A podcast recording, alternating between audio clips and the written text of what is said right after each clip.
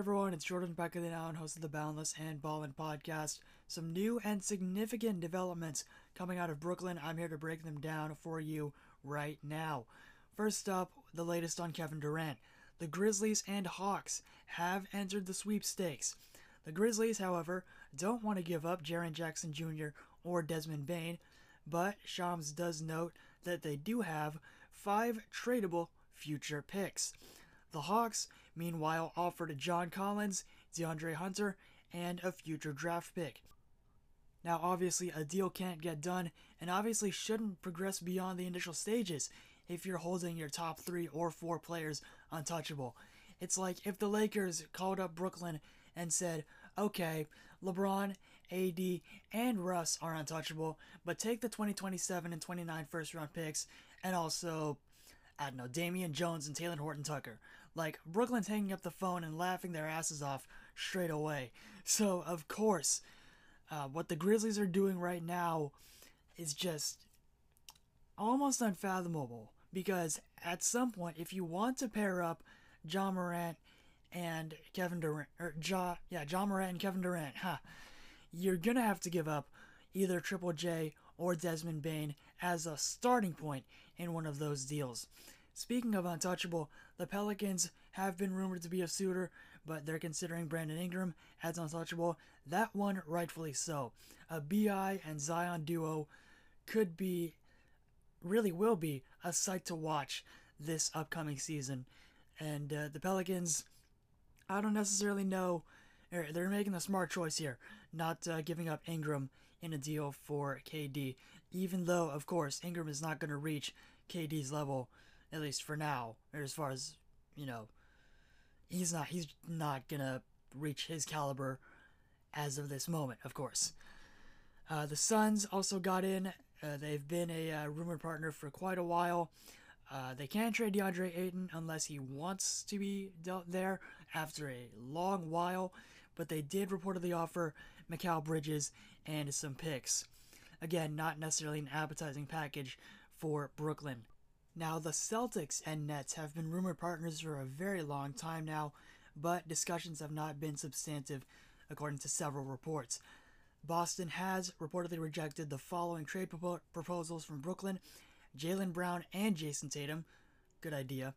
And also Jaylen Brown, Marcus Smart, a plethora of future picks, and, quote, potentially one more rotation player, according to Shams. Now, of all of these rumored deals, the Boston one definitely offers the most return. However, as everyone has pointed out, the Celtics were two wins away from another title and have developed the Brown and Tatum duo for five years. Now, Alex Walulik is a writer for Celtics blog and most recently appeared on Above the Rim with Marco and Gaurav. Great podcast, by the way, you should definitely check them out. He doesn't think that the Celtics trading for KD is worth it either, in the long term. Of course, he noted that JB will never reach KD's threshold, but pointed out that Brown is still younger than KD, 25 versus 34 years old. He also noted, and this is critical, the title window is longer with Brown than it is with KD. Gaurav posed the question to Alex Would you do the trade if the Celtics had a two year window? And Alex said yes. Alex also made the point that even if the world was ending in two years, he would still do the KD trade. But if it was ending in five or six years, he's holding on to Jaylen Brown for dear life. Marco said that uh, the Celtics keeping Brown would essentially be betting on themselves, seeing how far this tandem they built could go. Now, if the market is becoming dry for KD, surely the Nets are on the cusp of trading Kyrie, right? Shams broke the news and the hearts of many Laker fans across the world that the Nets are telling interested teams they plan on running it back with Kyrie Irving.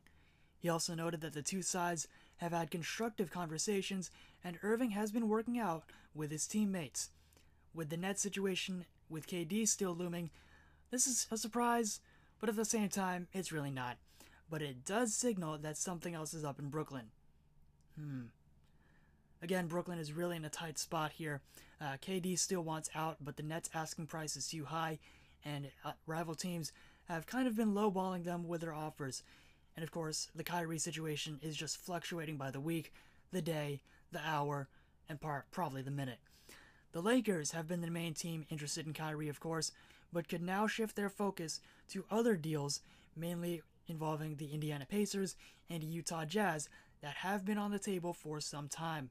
Just a refresher here the Pacers would offer Buddy Hield and Miles Turner, while Utah would have to give up plenty of rotational players.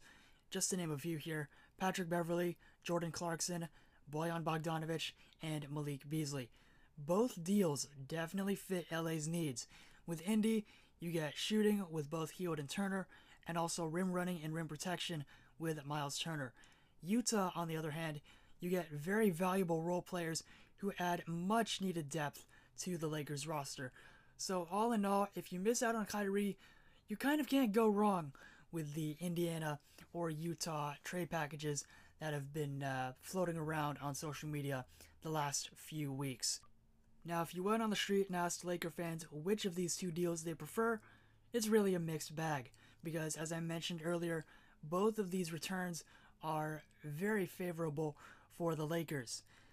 Indiana, of course, uh, Buddy Hield and Miles Turner would slide into the starting lineup and they would fit like gloves.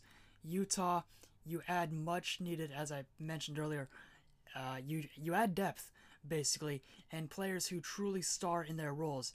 Rob Pelinka and the Lakers front office have really been doing their due diligence over the last couple of months, trying to find the perfect deal, even if it means holding out for this long. However, have they held out for long enough? At some point, a trade's got to be made, because the Lakers could be entering training camp in true Hollywood fashion, with a lot of drama. That's a wrap on this episode of the Boundless and Ballin podcast. If you like what you hear, follow the podcast on Spotify, Apple Podcasts, and Google Podcasts, and follow me as my social media will be linked in the description, as well as links to my articles on Medium and at Last Word on Sports. Until then, I'm Jordan now on. Stay safe, stay healthy, be well, peace.